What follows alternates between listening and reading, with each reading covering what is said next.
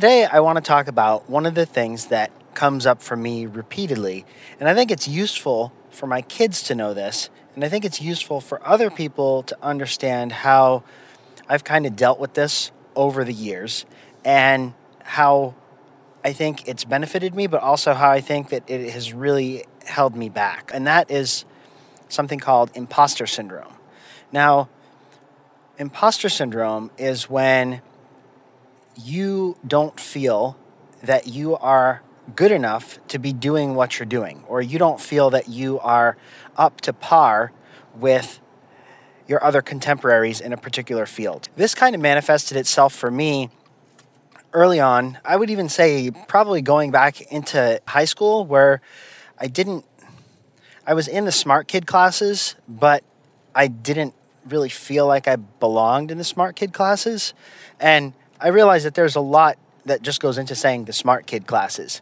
Uh, where I went to school, they broke you down into the A, B, and C units. And because they didn't think that kids were smart enough to figure this out, they put all the smart kids in the C level classes, and all of the kids who were having challenges with the educational system were in the A level classes. And so they thought that if they put the smart kids in the A classes and the kids who are having problems in the C classes, that that would unfavorably stigmatize the kids according to where they were kind of stratifying themselves. And they didn't think that we were smart enough to figure that out.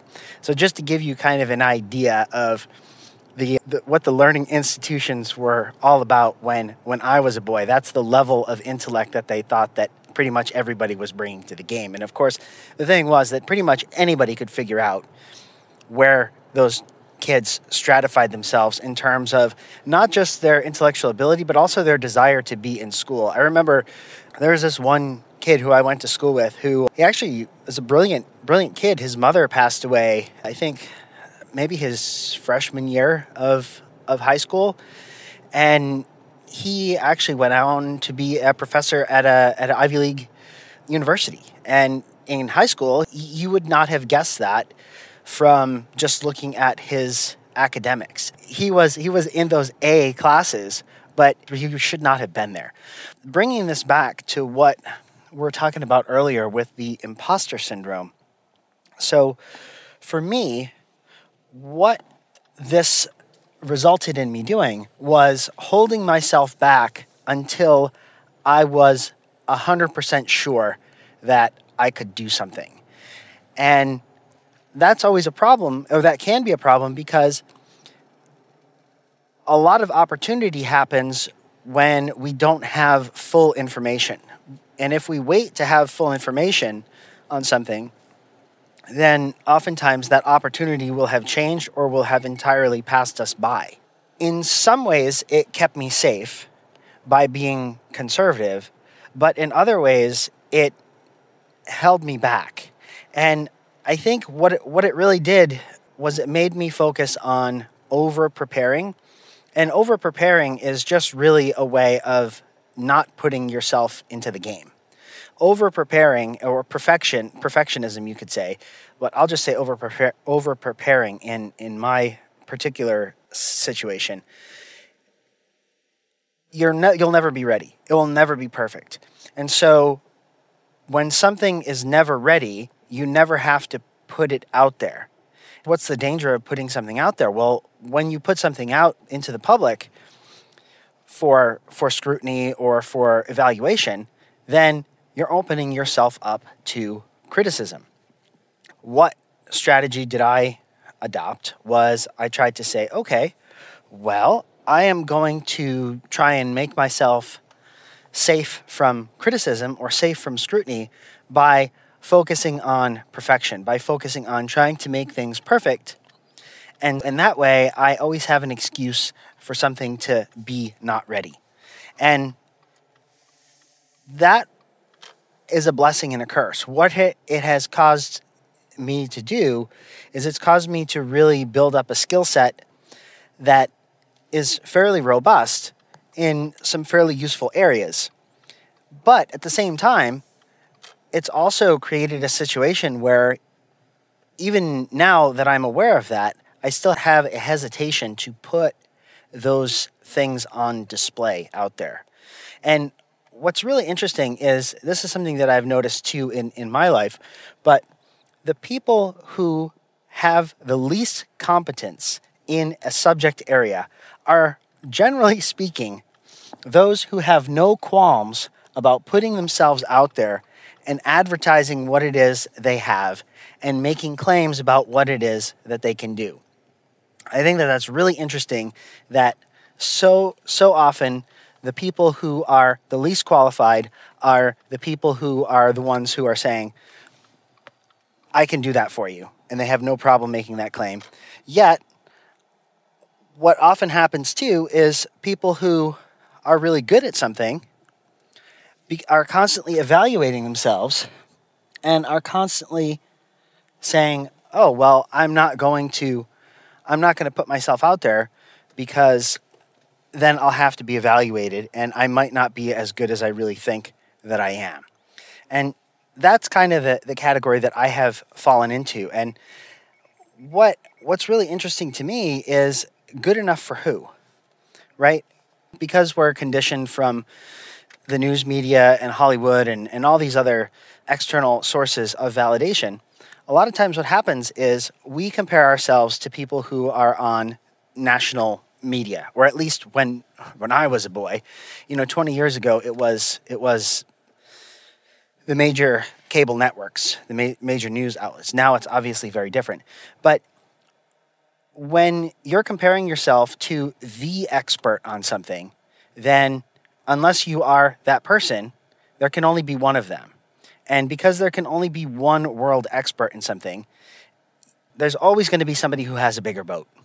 There's always going to be somebody who is faster than you, stronger than you, whatever. And even if you're the world champion at something, even if you're the fastest sprinter in the world, you're not going to be the fastest sprinter forever. Even if nobody breaks your record, you're going to get old and you're going to go on in life. And then somebody else is going to come and fill that role. And even if they never actually break that record, it's still going to be, unfortunately, that that identity that you had is going to change over time.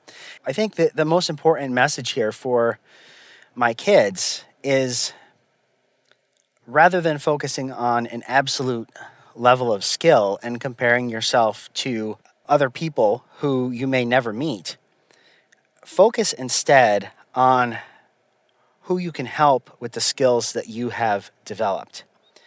Constantly put yourself out there in a way that you can help other people and get feedback so that you can improve on what it is that you're doing, so that you can get better, not by just working on skill development in isolation, but by interacting with the market, interacting with, with people who you're helping and getting the feedback from them. And ideally that will come in the form of compensation as well. That's a great, that's a great way to tell, on a personal level anyway, how how effective you are is if someone's willing to give you compensation for what it is that you're doing. And so that's going back to, you don't have to be the world expert on something. You have to be able to find people who find your skill valuable. And I think where I spent a lot of time was saying, I'm not ready yet, I'm not ready yet. And yeah, I was developing skill over that time, but I wasn't developing wisdom. I don't believe you can develop wisdom in isolation. I think that in order to develop wisdom, you have to have interaction with people and you have to test your skill set in, in the real world, not in the ivory tower, so to speak. That's really kind of my takeaway from today, is that the best way to not only help yourself, but to help other people is to develop your skill set incrementally and find people who will benefit from that skill set, help them, have them help you identify areas where you could improve, what you did well, what was missing, maybe what you could improve on a little bit, and then iterate, go back, improve, help someone again. And I think ultimately what you'll find is that, number one, you will shortcut your path to developing that skill. But most importantly, you will be developing a group of people who will identify you as someone who is skilled in that thing, rather than just showing up one day and saying, hey, I'm here, look at these skills. Because ultimately, and here's kind of another big takeaway from this, is that skills are necessary but not sufficient. Ability is necessary but not sufficient, because an individual or an organization who works in isolation could have the best skill set in the world, but if they don't have a network of people who know about that, then they're they're working in a vacuum. They're working in isolation. This is oftentimes, going back to the imposter syndrome, why we often see people who are not very good at something getting a lot of traction, because they have focused on building a network. And their skill is building a network. And what they what their actual skill is technically is secondary to having let other people know that they have that skill and they can do that thing. I think for me, I was a little bit too focused on one side of it, where I was, because that's what we're conditioned to do. We're conditioned, you know, you go to school from K to twelve and they focus on, what do they focus on? They focus on doing assignments by yourself. You're penalized for working collaboratively, generally speaking, in school. You're focused on your ability to do things in isolation. You're you're rewarded for your ability to regurgitate facts and information, and at, maybe there might be some synthesis involved in there. Now, con- contrast that with, with the real world. Well, in the real world, you need to be able to work as part of a team. In fact, I would say that if you're only able to work in isolation, then your ability to progress as you get up in your in your career, in your life, is going to be limited. So, in addition, as an adult, we need to be able to not derive things from scratch. That's one of the things in school, we need to show all the work. Well, in the real world, we're, we don't want to be constantly reinventing the wheel. And you're rewarded for your ability to solve a problem or solve someone else's problem, not for your ability to derive that problem, unless you, you happen to be a researcher, which is a fairly rare occupation, I would say. At the end of the day, skills are necessary but not sufficient.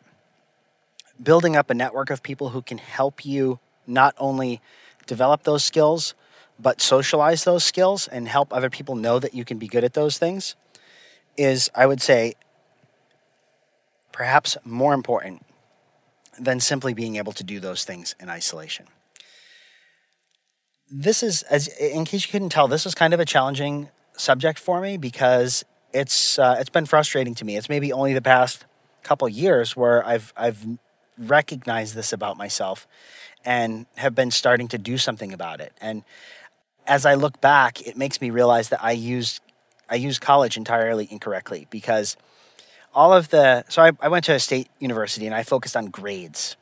And all of the people who I was friends with who went to an Ivy League college right nearby, they, they you know, they did pretty fairly well academically. But the thing was, is that they could take classes pass-fail. They could cl- take any class that they were in pass-fail, whereas I could only take classes that were not, that were elective classes, basically, uh, pass-fail. Everything else came with a grade. Fast forward twenty years, the reason I say I used college incorrectly was because the folks who went to the Ivy League school were focused on building up networks, professional and social networks, that they are leveraging today. And I focused on grades. I didn't focus on networking at all, because as a scientist, that's beneath us, or that's what I thought at, at the time. That's that's kind of what that, that whole model of scientific academia focuses on, is that it's the, it's the ivory tower. That's not true. So even the folks who worked in science in the Ivy League institution, they were focused on networking. It was heavily, heavily emphasized. And I couldn't understand that at the time. And my folks, being first-generation college graduates, you know, they thought it was, you go there to get this this information. Well, that's obviously, that's part of why you go there, but that's not the only reason you go there. And especially today, information is everywhere. You can get that information on the internet for free. That's my big takeaway that I want to share. That's my frustration. If I had one kind of really big go back that I could do again, it would be focusing more on building a network, building social capital, rather than building a standalone skill set. That's it. If you have any questions, if you want to discuss my frustration with this topic, please send me an email, and we'll see you in the next show.